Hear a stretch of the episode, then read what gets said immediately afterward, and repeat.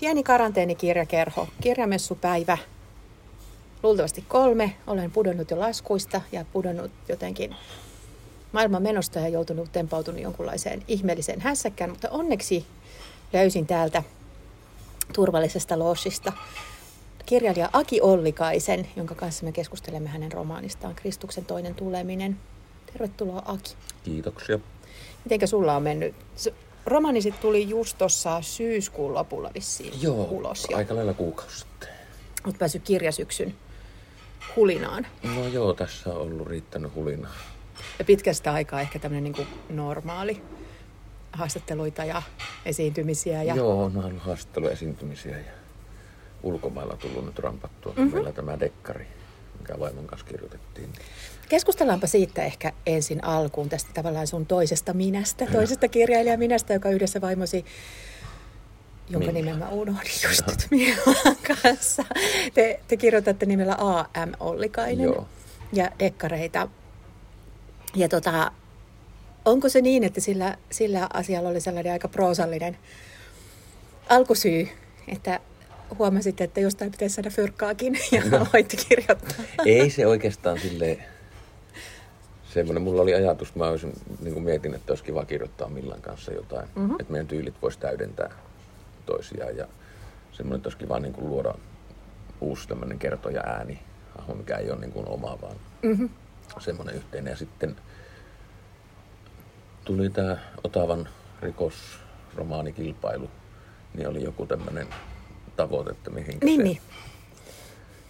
niin siihen laitettiin sitten tekstiä ja se voitti ja sitten piti kirjoittaa kirja.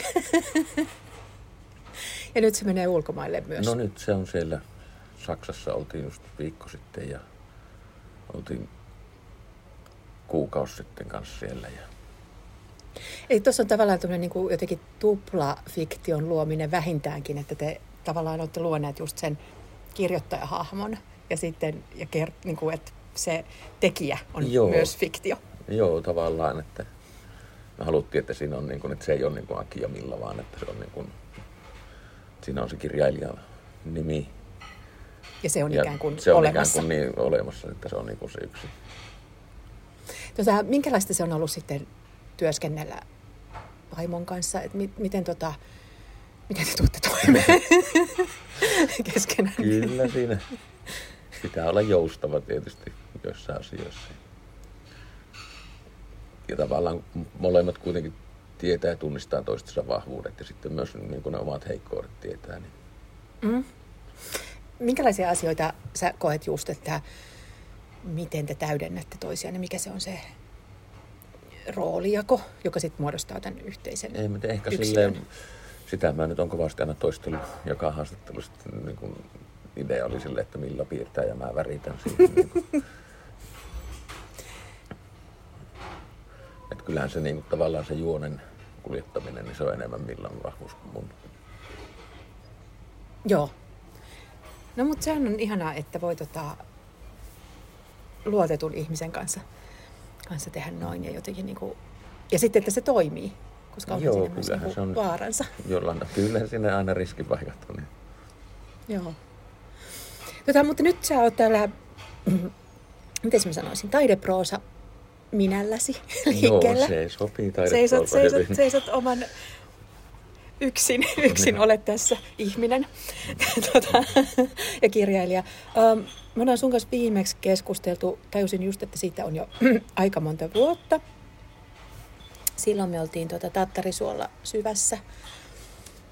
Joo, siitä tai, taitaa olla jo aika. Aika kauan, mutta Kyllä sitä seitsemän vuotta taitaa Joo. tulla sitten. Joo. Ja, ja silloinkin muistan ihaileeni sun, sun tämmöistä hyvin jotenkin tiheetä tekstiä. Ja sellaista sanot paljon ikään kuin yksinkertaisen oloisesti ja luot, luot jonkunlaisia suuria tunnelmia. Öm, nyt me puhutaan tästä Kristuksen toista tulemista, joka sijoittuu tuonne 1900-luvun ö, alkupuolelle 1914-16 käsittääkseni. Joo, ne on ne vuodet. Ja tota, siis, siis toisin sanoen Suomeen, jonka lähinnä ulkopuolella riehuu ensimmäinen maailmansota ja tulevaisuuden näkymät on, mitä on.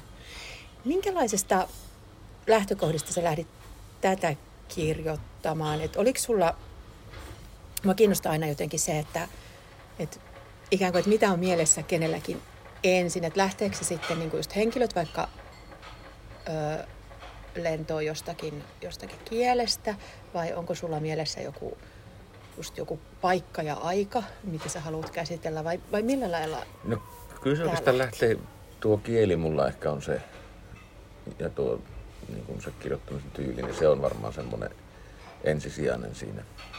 Sitten niin kuin kaikki muu on vähän niin kuin alisteista sille kielelle. Että Mä en muista ihan tarkkaan, että mistä tuo idea on lähtenyt niin. tähän kirjaan sitten. Varmaan silloin nälkävuotta kirjoittaessa niin tuli noita kulkutauteja käytyä läpi, niin sieltä tuo tuberkuloosi ehkä sitten jäi. Jäi kaihertamaan. Jäi kaihertamaan. Nälkä kaihertaa. Ja, ja sitten mulla oli tota semmonen, joskus varmaan 15 vuotta sitten, olin kirjoittanut novellin, jonka nimi oli Kristuksen toinen tuleminen. Ja mä ajattelin sitten ottaa sen mukaan pohjaksi siihen sitten tähän toiseen tarinalinjaan, mikä tässä kulkee. Ja...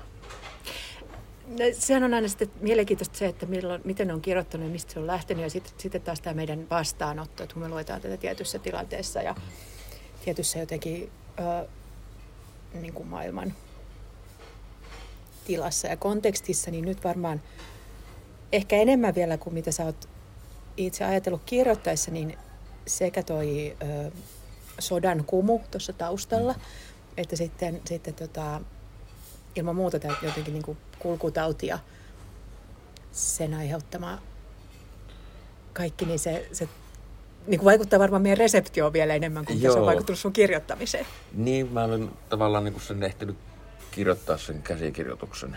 Tai niin kuin ne oli kaikki ne palikat olemassa ennen kuin sitten tuli nämä koronat ja mm-hmm. sodat. Ja... Mm-hmm.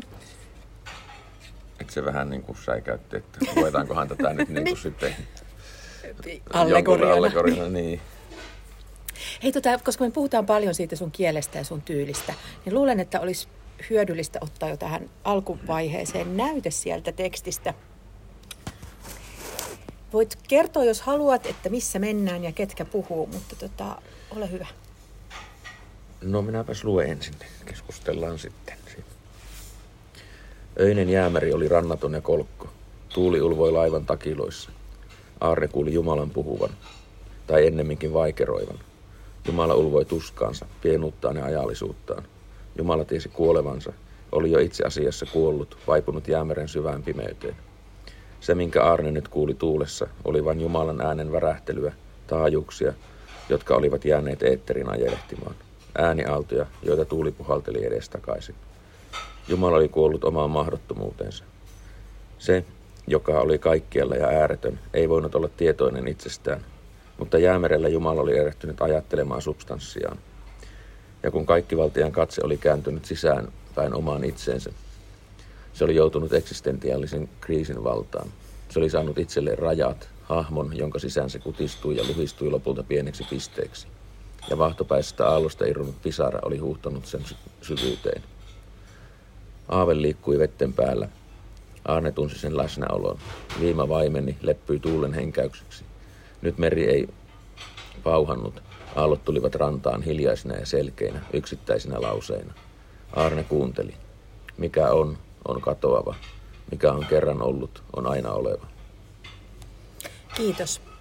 Tässä on siis yksi kirjan pääpuhujista Arne tai keski, keskushenkilöistä, joka tota, on siis se hahmo, joka sairastuu tuberkuloosiin ja joutuu parantolaan. Ja, Joo.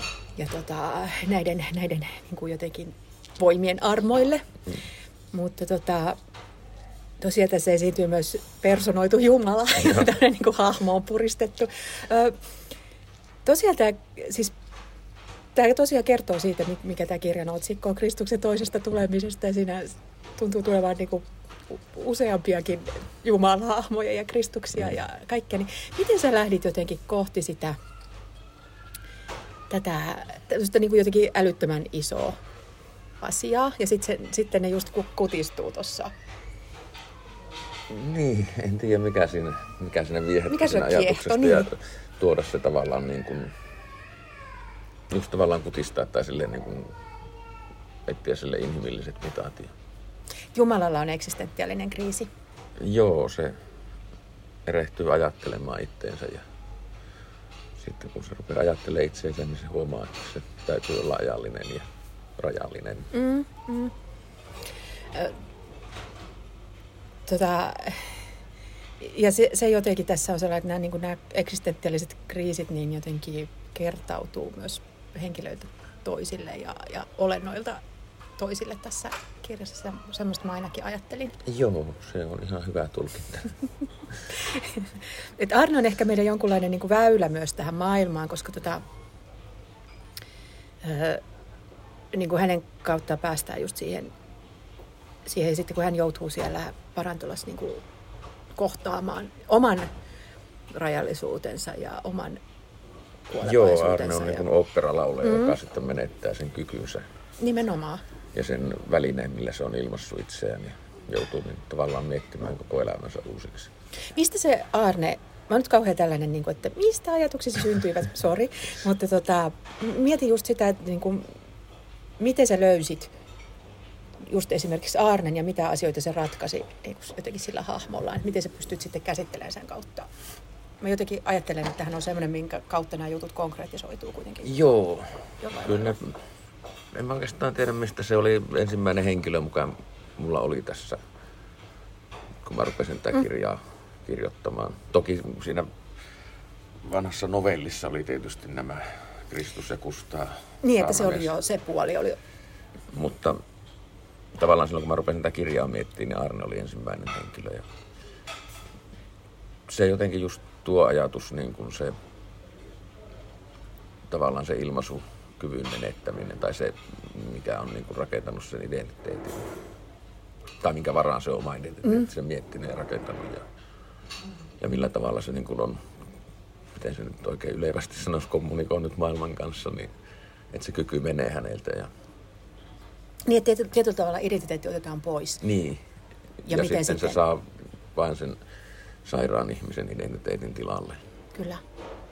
Ja jotenkin mietin myös sitä, että tuo tuollainen keuhkoparantola on myös hyvin jotenkin tarkoituksenmukainen ja jotenkin myös sellaisia merkityksiä täynnä oleva niin kirjallisuudessa joo, ja sit se hyvä on, tila. Joo, ja semmoinen just niin kuin suljettu oma maailmassa, oma kuplansa. Niin kuin. Joo, joo. Ja jotenkin tota, just sellainen, että niin kuin, tästä tulee heti jotkut Thomas Mann ajatukset mm.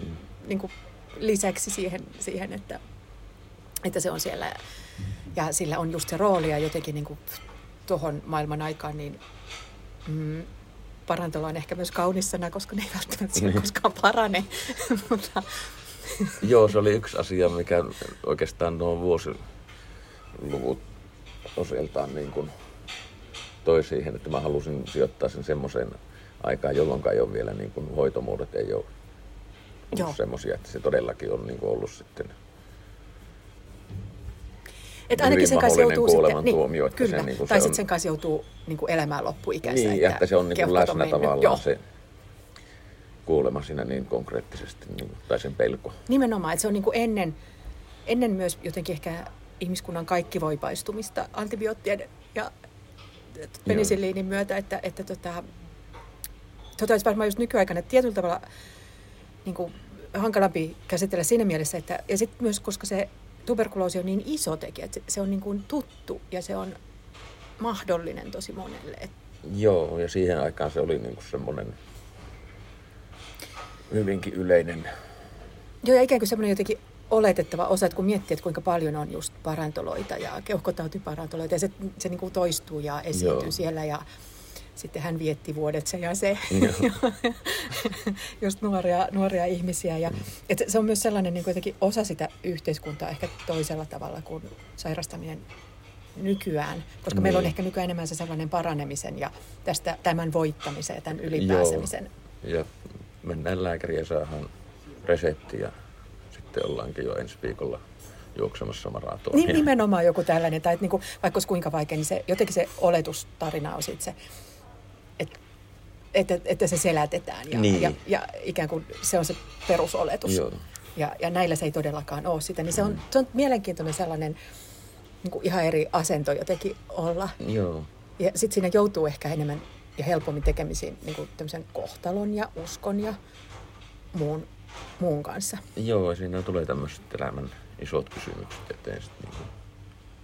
Kyllä, vähän niin kuin vääjäämättä. Niihin Niin. pitää ottaa kanta eri lailla. No, Tota, Kusta on sulla siellä tämä toinen anteeksi, keskushenkilö, joka, joka siis oli jo siellä sun novellissa Joo. Saarnaamassa. Mikä sua semmoisessa tyypissä kiehto? Ei mä tiedä, tuolla silloin kun mä Lapissa asuin, niin siellähän on ollut tämmöinen kylärukousten perinne. Jo paljon ennen niin kuin lestadiolaisuuttakin ja tämmöinen niin kuin... Ja jotenkin siinä just tavallaan semmoinen pikkusen semmoista niin kuin arktista hysteriaa. Niin vähän semmoista puolishamanistista. Joo, semmoinen niin kuin, et ei ihan semmoinen tämmöinen nykypäivän tapa luterilainen usko, vaan semmoinen, että siinä on jotain semmoista niin kuin villiä siinä Joo. takana, niin se ehkä kiehto siinä, mitä varten sitä niin kuin on joskus ensimmäisen kerran kirjoittanutkin siitä, niin että se oli silleen mielenkiintoinen, kun siihen tutustui ja luki näitä. Mm-hmm.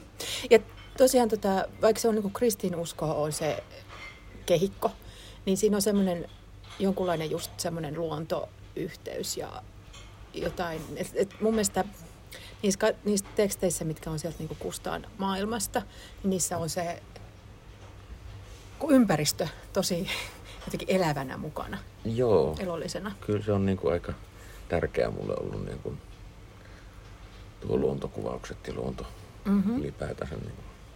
Mä luin tuossa just Hesarin ylistävän kritiikin kirjastasi Arttu Seppäsen.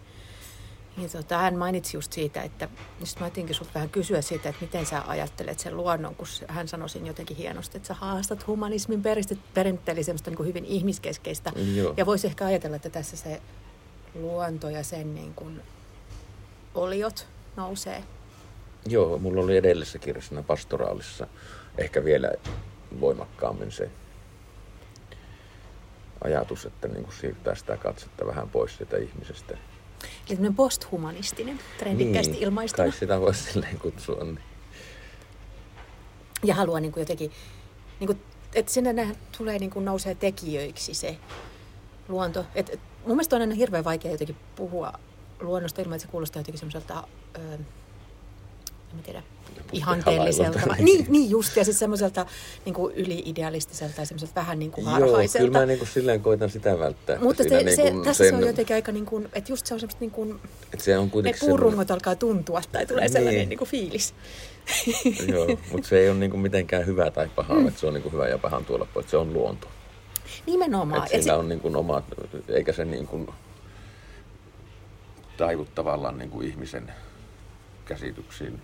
Kyllä. Ja sitä, se ei ole sellainen niin kuin, sillä lailla meidän moraalin niin. sisässä. Joo, sitä, just niin, sitä moraalia, että se ei niinku pelaa meidän säännöt, mm-hmm. vaan sillä on omat säännöt ja mm-hmm. meidän on tavallaan sopeuduttava niihin. Kyllä. Ja se on ehkä sellainen puoli, mitä mä mietin just, kun nyt kun ollaan täällä kirjamessuilla, ja täällä on paljon puhuttu siitä, että kirja, kirjailijoiden pitää esittää yhteiskunnallisia tai niiltä pitäisi kysyä yhteiskunnallisia kysymyksiä. Sitten mä oon tietysti miettinyt, että no mikä on yhteiskunnallinen kysymys ja, ja niin kuin, että mitä on järkevää kysyä, koska kyllähän teillä varmaan mielipiteitä on. On, varmaan se on, että on. luonto hyvä, sota paha.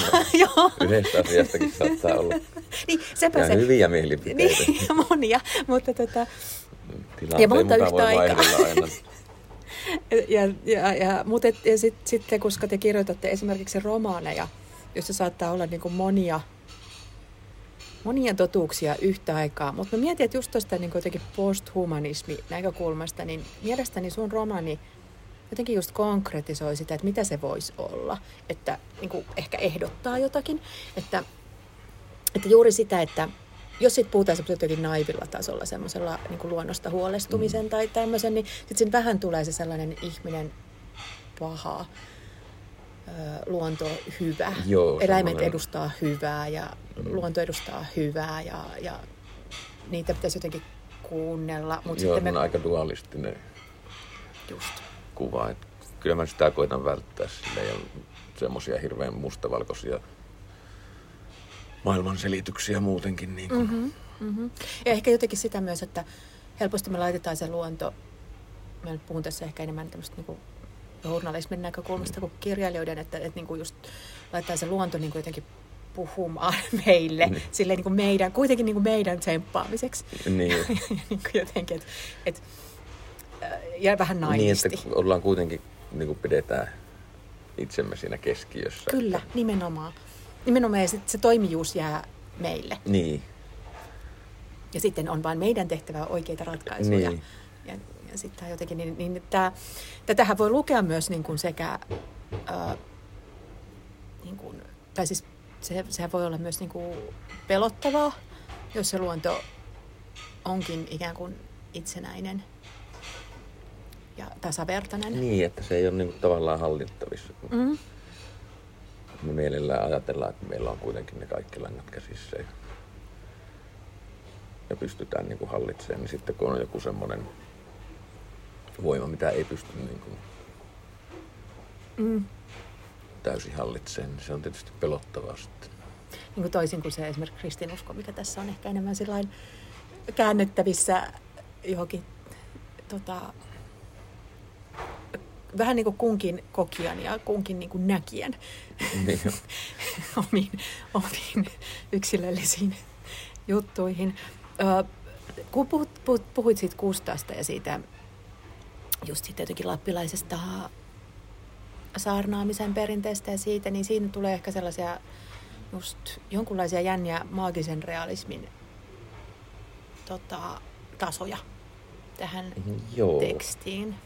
Ajatteliko sä just, että ne on, tulee siitä vai mistä sä sitä rakensit? En mä oikeastaan niinku silleen miettinyt, että mä rupean tässä maagista Niin, realismia niin. kirjoittamaan. Mikä ei varmaan onnistukaan sillä, että minäpä Niin. vaihdan tämän vaihteen päälle. Et oikeastaan jos sitä niinku tavallaan sitä pohjoisesta, kun rupeaa kirjoittamaan ja pohjoisen veli siirtää sinne historiaan, niin se on jotenkin tuntuu, että se on vääjäämättä. Sitten tulee se maaginen realismi siihen, että siinä on jotain semmoista rajaseudun tai semmoinen niin kuin Niin just tämmöisen rajatilan. Niin, ja, mm-hmm. rajatila on ehkä just se, että, että ollaan vähän niin kuin siitä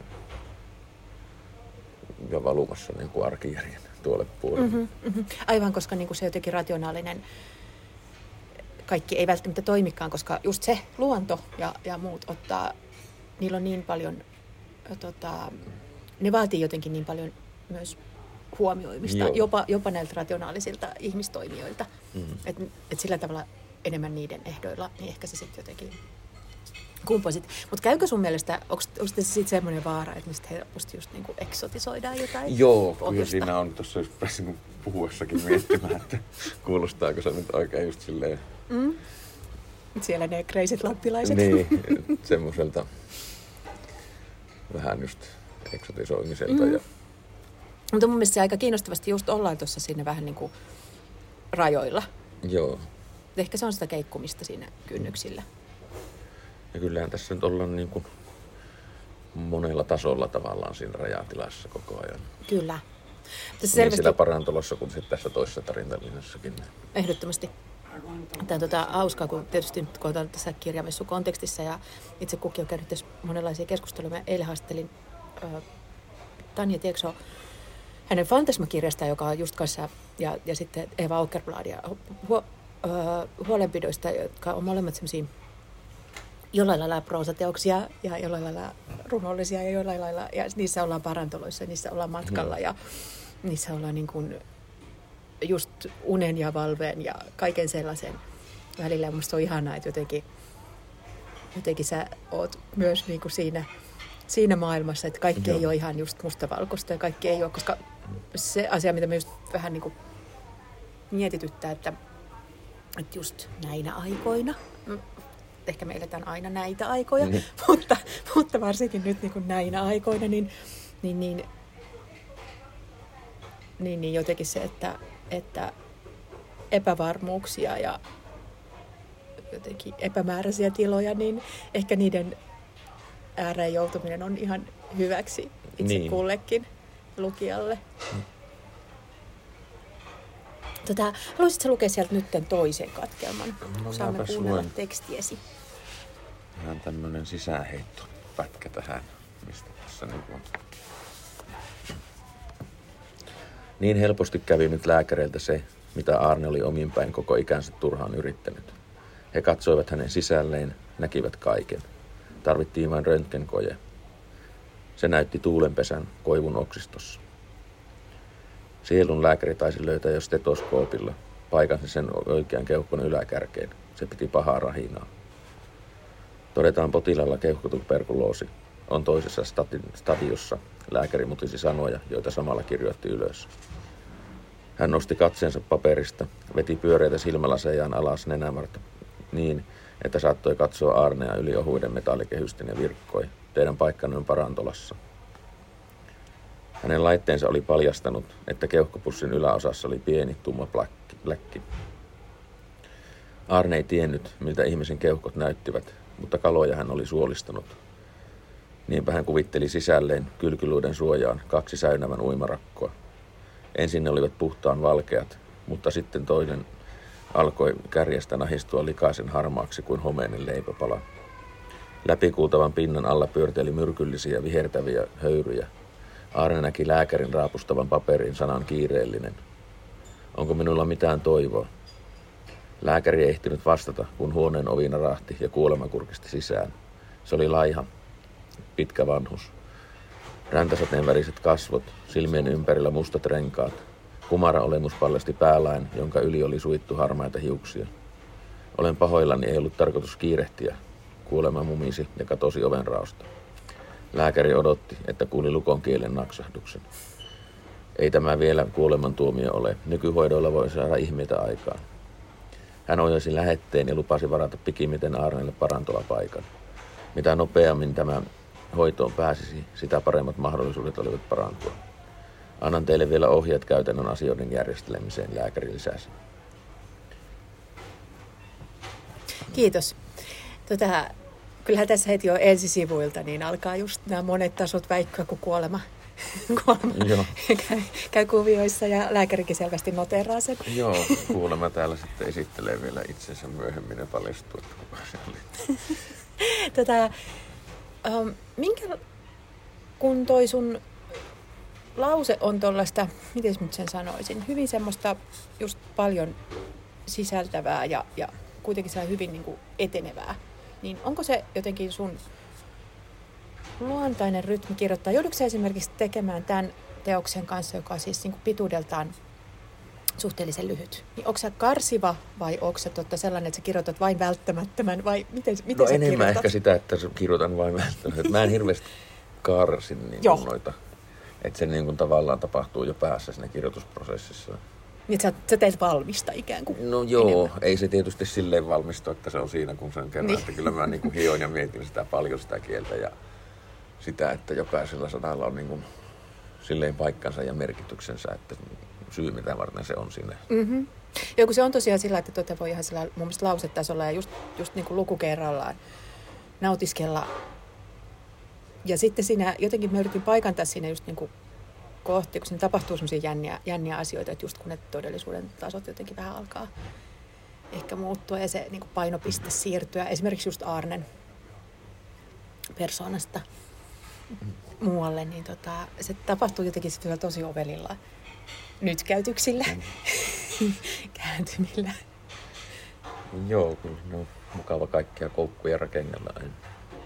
Tota, koska se, just koska tuo, tuo niin kuin tavallaan joku alkusiemen oli siellä novellissa, niin ajatteleeko sä itse silleen jotenkin romaanin kirjoittamisen lyhytproosan eroja, että onko sillä sulle Henkko Ei että mitä sieltä tulee? Että se on aina sen mittainen, mitä tavallaan niin kuin se vaatii. Mm-hmm. Se. Ja mä en halua hirveästi sitten kirjoittaa sen semmoista tarpeetonta Joo. Täytettä, vaan sen takia, että se saisi pitemmäksi. Että... Mm-hmm. Joo, se on, se on kiinnostavaa, kun tätä ajattelet, että tähän on niin kuin periaatteessa tämä voisi olla historiallinen romaani, ja niin kuin sun, sun kaikki onkin jo tähän mennessä, mutta mun mielestä se antaa semmoisen vähän väärän lukuohjeen. Joo, sitä ei kannata silleen ehkä mitä niin kuin yleensä käsitetään historiallisena niin. romaanina. Niin. Mutta sitten kuitenkin tuo just niin kuin ajan ja paikan tunne on aika vahva. Ja se, se fiilis, se, se on tosi mielenkiintoista, että mistä se, mistä se sun mielestä syntyy, koska sä just et kauheasti, että se on aika tuollaista etenevää ja, ja niin kuin jotenkin verbipitosta, mm. niin, et, et, etkä kuvaile, etkä selitä, etkä niinku näitäkään Arnenkaan ei sillä kauheasti öö, sä et selittele, mitä se tuntee, vaan sä niinku kerrot, että mitä se tuntee. Niin. Joo, en mä tiedä, kyllä mä mielestäni niin se, niin se visuaalisuus on mulle tärkeä, kun niin siinä mielessä kuvailemme. Mm-hmm. Niin jo, sinne tulee kyllä kuvia. Niin, joo, joo että niin kuin ne kuvia rakentaa tai maalailee sinne. Mm-hmm. Ajatteletko sä just jotenkin sillä että ikään kuin jokainen kohtaus tai luku tai, tai muuten, että ne on niin kuin, onko ne sulla mielessä, näetkö asioita visuaalisena tai Joo, tällä? kyllä ne oikeastaan Joo. on silleen niin kuin jonkunlaisena visuaalisena kuvina semmoisena vähän niin kuin maalauksena tai mm-hmm. silleen. Ja sitten niin miettii, että miten mä selittäisin sanoin. Sanoilla se, nimenomaan. Niin. Ja saisi sen, ja sitten jotenkin vielä tuntumaan joo, samalta. Ja sen, joo, ja siihen sen, niin kuin, sen tunnelman mukaan mm-hmm. siihen, että mikä, mm-hmm. mikä siinä niin kuin välittyy siinä kuvassa, mikä mulla on niin kuin mielessä. Tämän. Joo. Ja se, just koska se ei välttämättä ole sitä, että niin kuin jotenkin seikkaperäisesti kuvaisit, miten näet, vaan että niin kuin siinä se, Joo, yksityiskohtia se niin kuin, tai jotain. Mä oon joskus sitä verrannut niin kuin valokuvaamiseen, että siinä tavallaan niin kuin mietitään se rajaus ja sitten niin yksityiskohdat, että mitä sä haluat nostaa sieltä esille. Rajaamisen taidetta. Niin. Tota, aivan. Ja se varmaan onkin monesti just, just sellaisen mm, missä jotenkin vähässä on paljon, niin, niin se tulee just että rajaamisesta. Onko se... Um, tota, kun sä lähdit vaikka tätä teosta kirjoittamaan, niin, niin, niin miten sulla löytyy se aina kunkin, kunkin kirjan kieli ja rytmi? Et minkälaisia asetuksia sä, kokeileksä sä erilaisia juttuja vai alkaako se vaan jotenkin päässä, päässä soida? Kyllä se ehkä lähtee enemmän silleen niin kuin rullaamaan. En mä hirveästi niin kuin kokeile eri tyylejä, että niin. mikä, vaan että se on jotenkin semmoinen, tuntuu, että semmoinen niin kuin se oma ääni, oma tapa kirjoittaa on niin kuin löytynyt ja totta kai sitä haluaa kehittää ja niin kuin viedä eteenpäin ja ei haluaisi kirjoittaa aina niin kuin samaa kirjaa uudestaan ja uudestaan, mm-hmm. että niin kuin jotain Miten se tota, sulla tapahtuu just se jotenkin, öö, en tiedä, sisäinen fiilis siitä, että mi, mikä on just se uusi, mikä on niinku kuuluisenkin teoksen kohdalla, koska toisaalta öö, noissa mun mielestä sun romaneissa on samoja elementtejä, se saman jotenkin kaltaisuuksia, mutta totta kai ne on kaikki myös niinku ihan eri, eri teoksia. Kyllä mä, niinku, ja vähän, kyllä mä haluan säilyttää sen, niinku, mikä tuntuu toimivalta. Perusollikaisuuden. Niin, että ei siinä niin kuin, eikä mä silleen tietoisesti lähde muuttaa, että nyt mun täytyy tehdä niin, niin, niin. sille kielelle jotain. Joo. sen mä haluan niin tavallaan säilyttää siinä sen tavan kirjoittaa. Mutta onko se sitten se, että, että ne on niin kuin eri, ähm, tutkii eri asioita eri maailmoissa?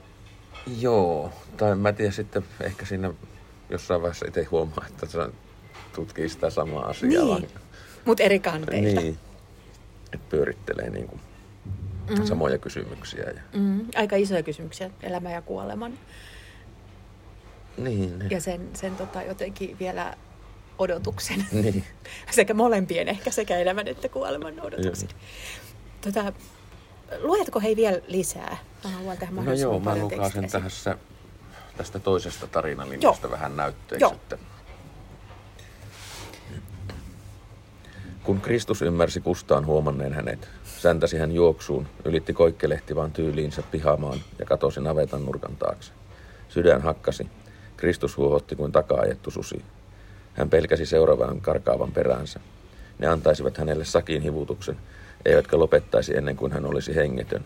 Niin villeiksi ne saattoivat joskus rukouksissaan tulla, kun tulinen saarna tempaisi kuulijan järjen rajan tuolle puolen. Kristus katseli sopivaa piilopaikkaa. Hän huomasi navetan sontalunkan ja ryömi siitä sisään. Kristus makasi lehmänlannan ja virtsan keskellä ja koitti pidätellä hengitystään. Pieni valonka ettyetyi sisään luukulautojen yläpuolelle jäävästä raosta. Kristus painautui kuopan reunaan välttääkseen valoviirun. Haju oli kauhea ja Kristus antoi yleen. Hän pyyhkäisi oksennusta leuastaan, mutta tulos oli entistäkin pahempi. Kämmen selkään tarttunut lantakokkaris otkeutui hänen partaansa. Kristus puhkesi hiljaiseen itkuun, joka muuttui pärskähdyksiksi aina, kun joku Anttolan seitsemästä lihavasta lehmästä ammui. Kaisu oli nähnyt Messiaan vilahtavan navetan nurkan taakse. Hän lopetti juoksemisen. Päästyään tuvasta pihalle hän oli äkkiä tuntenut oudon raukeuden, kuin taivaallinen ylkä olisi kiertonut lämpimän villasaalin hänen harteilleen. Jotain juuri tällaista hän oli kuvitellut, kun oli kuunnellut Kustaa isännen kuvauksia pyhän hengen laskeutumisesta. Taivaan rantaan oli purjehtinut iso kumpuileva pilvi. Se oli ehtinyt auringon eteen, mutta raotti itseään sen verran, että raamatullinen valonsäde lankesi taivalta suoraan Anttolan navetan taa. Kaisu käveli rakennuksen taakse hitain askelin. Ketään ei kuitenkaan näkynyt.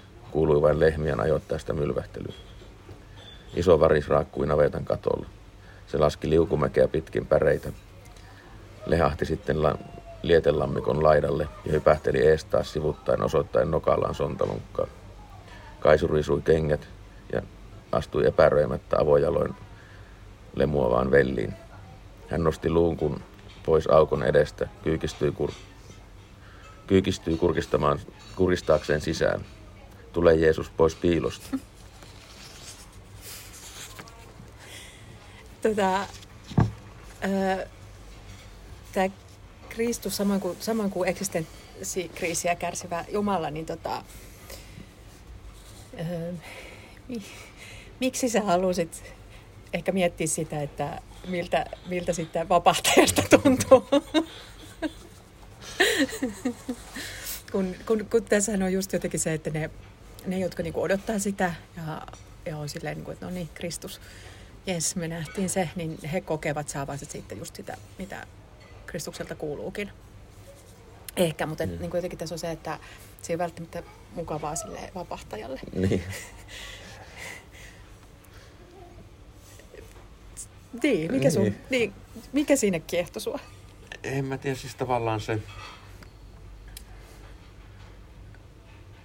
millä tavoin tai kenessä se tavallaan sitten niin kuin se ilmestyy mm-hmm. näille muille se Kristus, niin se oli ehkä se, mikä siinä niin kuin kiehtoi, että minkälainen henkilö se on. Mm-hmm. Että kun ihmisillä on tietysti kovinkin suuria odotuksia, että mikä sieltä tulee. Ja just sieltä, miltä tuntuu olla se, johon ne asetetaan ja mistä ihmiset lukee sitten sitä, Joo. sitä pelastusta. Ja niin kuin, se ei ole välttämättä siitä kovin vapaaehtoisesti niin. siinä, siinä asemassa. Joo. Joo, se on Tällä totta. Kristuksella on ihan toiset ambitiot. On, on, on. Lähteä ihmiskuntaa pelastamaan. Ja just se hätääntyminen sitten siinä, kun hänelle on annettu tämä Joo, rooli. hänellä on huonoja kokemuksia seuraväestä. Niin. Tuosta syntyy myös, myös niin tietysti hirveästi huumoria tähän kirjaan, kirjaan näistä varsinkin Kristuksen ja kansan yhteentörmäyksistä. Koet sä olevas myös vähän silleen salaa hauska? No, en mä oikeastaan, en mä kokenut kauheasti, että mä olisin kovin hauska, varsinkaan kirjoittajana, mutta ehkä nuo tilanteet on semmoisia, että sitten jotain vähän jäämättä syntyy vähän semmoinen koominen vaikutelma. Tilannekomiikkaa. Niin. Ehkä se just niin kuin huumori... Mutta ei se ole semmoinen, mitä mä oon niin siinä varsinaisesti tavoitellut. Joo, joo, joo. Mä niin kuin kerron teille Juttuja, vitsin, vaan joo. että se, vaan se tilanne niin kuin jotenkin karkaa niin käsistä, mm. että se alkaa jo näyttämään niin kuin... Absurdit Absurd- puolet. niin. Niin. Joo, se varmaan on, kun mä tässä jotenkin yrittänyt ymmärtää myös sitä, että koska itse en ole kovin hauska ihminen, että miten, miten, miten huumori syntyy kirjallisuuteen silloin, kun se jotenkin oikeasti vähän niin kuin hörähdyttää. Et, tota, et, niin kuin, ja niin kuin yllättää. Niin. Niin se ehkä se on just, se lähtee sitten, että se ei ole suunnitelmallista. Niin, vaan että se, sitä koittaa olla kauhean vakava ja mm. jolloin se sitten kääntyy. niin kuin kovin vakavasti asioista ja Niin, niin. silleen, mutta siihen syntyy sitten se koominenkin. Niin, että se tavallaan jo menee niin kohti sitä överiä, Niin. että se, et se, et se alkaa, alkaa kääntyä. Tai ehkä voihan se olla myös niin kuin lukijan puolustusreaktio, että et, niin kuin, Niin, niin, puhutaan niin isoista niinku- asioista, niin, niin niin mun on pakko nauraa. niinku- Niin. niin. Että sen niin kuin jotenkin helpotti, että jonkunlainen defenssi. Niin, kuin niin se- nimenomaan se. Ja sitä voisi ehkä tutkas, tutkiskella, että onko se Niin, että haluaa nähdä sen tilanteen Koomisena. niin koomisena, että Niin, koska ei välttämättä pysty käsittämään. Tai sitä mä just mietin myös, että koska totta sä kuvaat sellaista aikaa ja sellaisia ihmisiä, just joille niin kuin uskonto ja se maailma on, on totta. Että ne niin kuin on, on Jumalaa ja on, on Kristus niin kuin jotenkin lähtöasetuksissa. Niin. Samalla lailla kuin se tuberkuloosi on, niin, Niin. niin ne niin kuin on, eksistoi joo, maailmassa. tavallaan ei niille ole niinku semmoista pohdintaa, että onko sitä olemassa vai eikö, vaan että se on niinku itsestään selvä tavallaan niinku se. Nimenomaan, että, että tota, ja taas sitten niin kuin nykylukija, niin saattaa lukea niiden, niiden tavallaan pohdintoihin ja just siihen niiden kokemukseen, niin kuin just tällaisia huumorin tai ironian tai jonkun tasoja, mitä, mitkä ei ole siinä, mutta syntyy sitten siinä just niin Niin, vastaanottajan päässä. etäisyydessä, Joo. niin. Ja, ja toisaalta myös se, että ja tämähän on myös siinä mielessä hirveän mielenkiintoinen aika just toi reilu sata vuotta sitten, että siinä on kuitenkin just moderni tulossa ja siinä on, siinä on esimerkiksi lääketiede on sen verran kehittynyt, että on röntgenit ja muut ja, ja jotenkin, että ollaan niin kuin uuden kynnyksellä. Joo, se on tavallaan yksi varmaan, että mitä varten Niin, että miksi se sijoittui sinne. Niin, et, no just, että tavallaan se tämä Belle Epokin aika, mm. vai miten se lausutaan hienosti ranskalaisittain, niin se päättyy tavallaan siihen ja tavallaan se maailmansota mullistaa niin paljon ja aloittaa niin kuin tavallaan se moderni. Kyllä, ja sekoittaa koko sen paikan. Ja nämä on niin. Niin Niin. siinä keskellä, että ne ei vielä tiedä, että mitä sitten. Niin. Mutta ne tietää, että jotakin on tapahtumassa. Niin, että jotain on tapahtumassa, mutta ei sitä niin kuin näe tavallaan vielä, että mitä siitä tulee sitten siitä. Et, Tota, mä mietin myös sitä, että kun, kun tota, nämä sun romaanissa sijoittuu just, ei kauhean kauas historiaa, mutta niin kuin kuitenkin, mm, olisiko uusin aika, mitä sä olet käsitellyt, on just 30.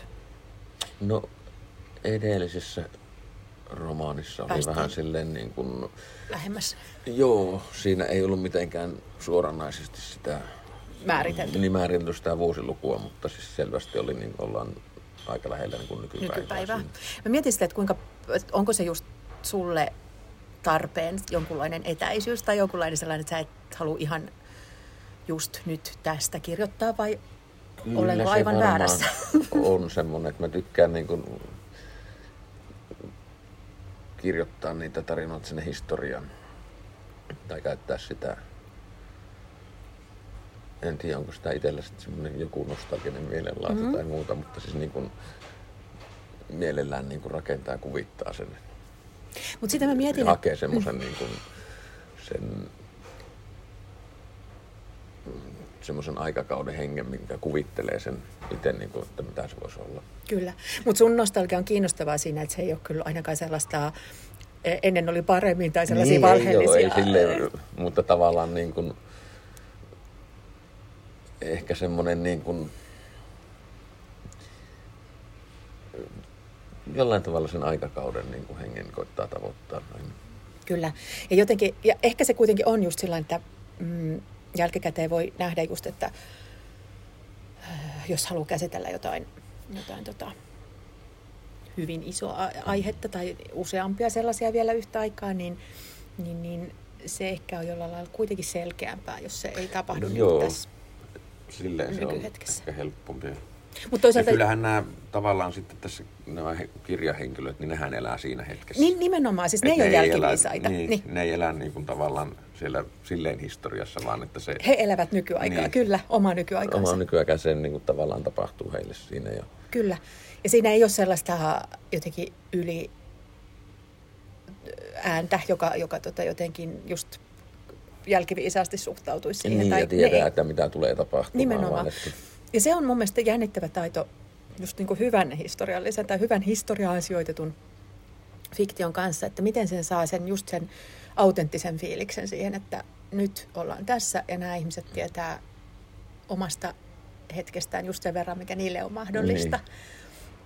Onko, onko sulla siihen joku sapluuna vai onko se vain joku sellainen, mikä tulee siinä kirjoittaessa? kyllä se jotenkin vaan sen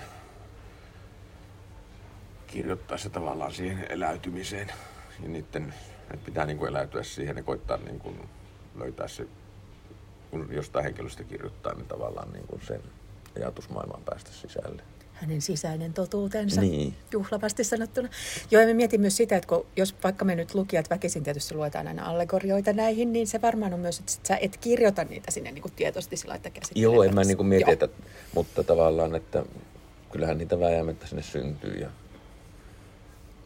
ja mä en hirveän mielellään niin kauheasti niin kuin selittele, että mitä mä tarkoitan ja mitä mä ajan ja miten tämä pitäisi lukea, vaan että niin kuin jätän sen lukijalle sitten tulkittavaksi. Ja tavallaan, että siinä ei sille ole vääriä tulkintoja. Mm-hmm. Senpä takia niin se tuntuu jotenkin just siltä, että siellä tiiviiden rivien välissä on tilaa niin kuin mm. fiilistelee päästä, päästä mukaan. Aki Ollikainen, jos sä haluat vielä tähän loppuun, niin olisi ihanaa, jos luet, sulla taisi olla vielä yksi pätkä Joo, sieltä. Mä tästä yhden otin. Niin, niin saadaan nautiskella tekstistä. Täsi. Mä kiitän jo tässä vaiheessa siitä, että sä muodostit mua tähän kirjamessuun ja keskellä jotenkin ilmavan ja rauhallisen tilan, jossa sai puhua keskittyneesti kirjasta. Niin ole hyvä. Joo. Suuri ristilukki oli kutonut verkkonsa Euroopan ylle. Se ahmi pauloihinsa juuttuneita ihmishyönteisiä, sieppasi yhden kalitsian kenttien mudasta, toisen Verdunin juoksuhaudasta. Kyltymättömään nälkänsä se vaati jatkuvasti lisää ruokaa. Verkko oli valtavan kokoinen. Se ulottui aina mantereen laidoille asti. Verkon reunoillakin pittivät kapeita lankoja pitkin pienemmät hämähäkit, jotka raahasivat piikkilankaa, kenttäpuhelimia, kuparia, nikkeliä, verkakangasta, srapnellia ja kiväärin kuulia kohti Seitin keskustaa. Siellä julma lukki jauhoi saaliin teräksisten leukojensa välissä unohduksen harmaaksi massaksi, jonka ympärille se kutoi sankaruuden vaipan. Tuon hämähäkin seitin vuoksi Arnekin heitettiin mukaan suursodan akan virtaan, antamaan oman mitättömän panoksensa Marsjumalan alttarille. Ja siinä hän nyt seisoi lumipyryssä rautatien kaukaisimmalla pääteasemalla. Tästä pohjoiseen pitäisi jatkaa rekikyydillä. Kiitos.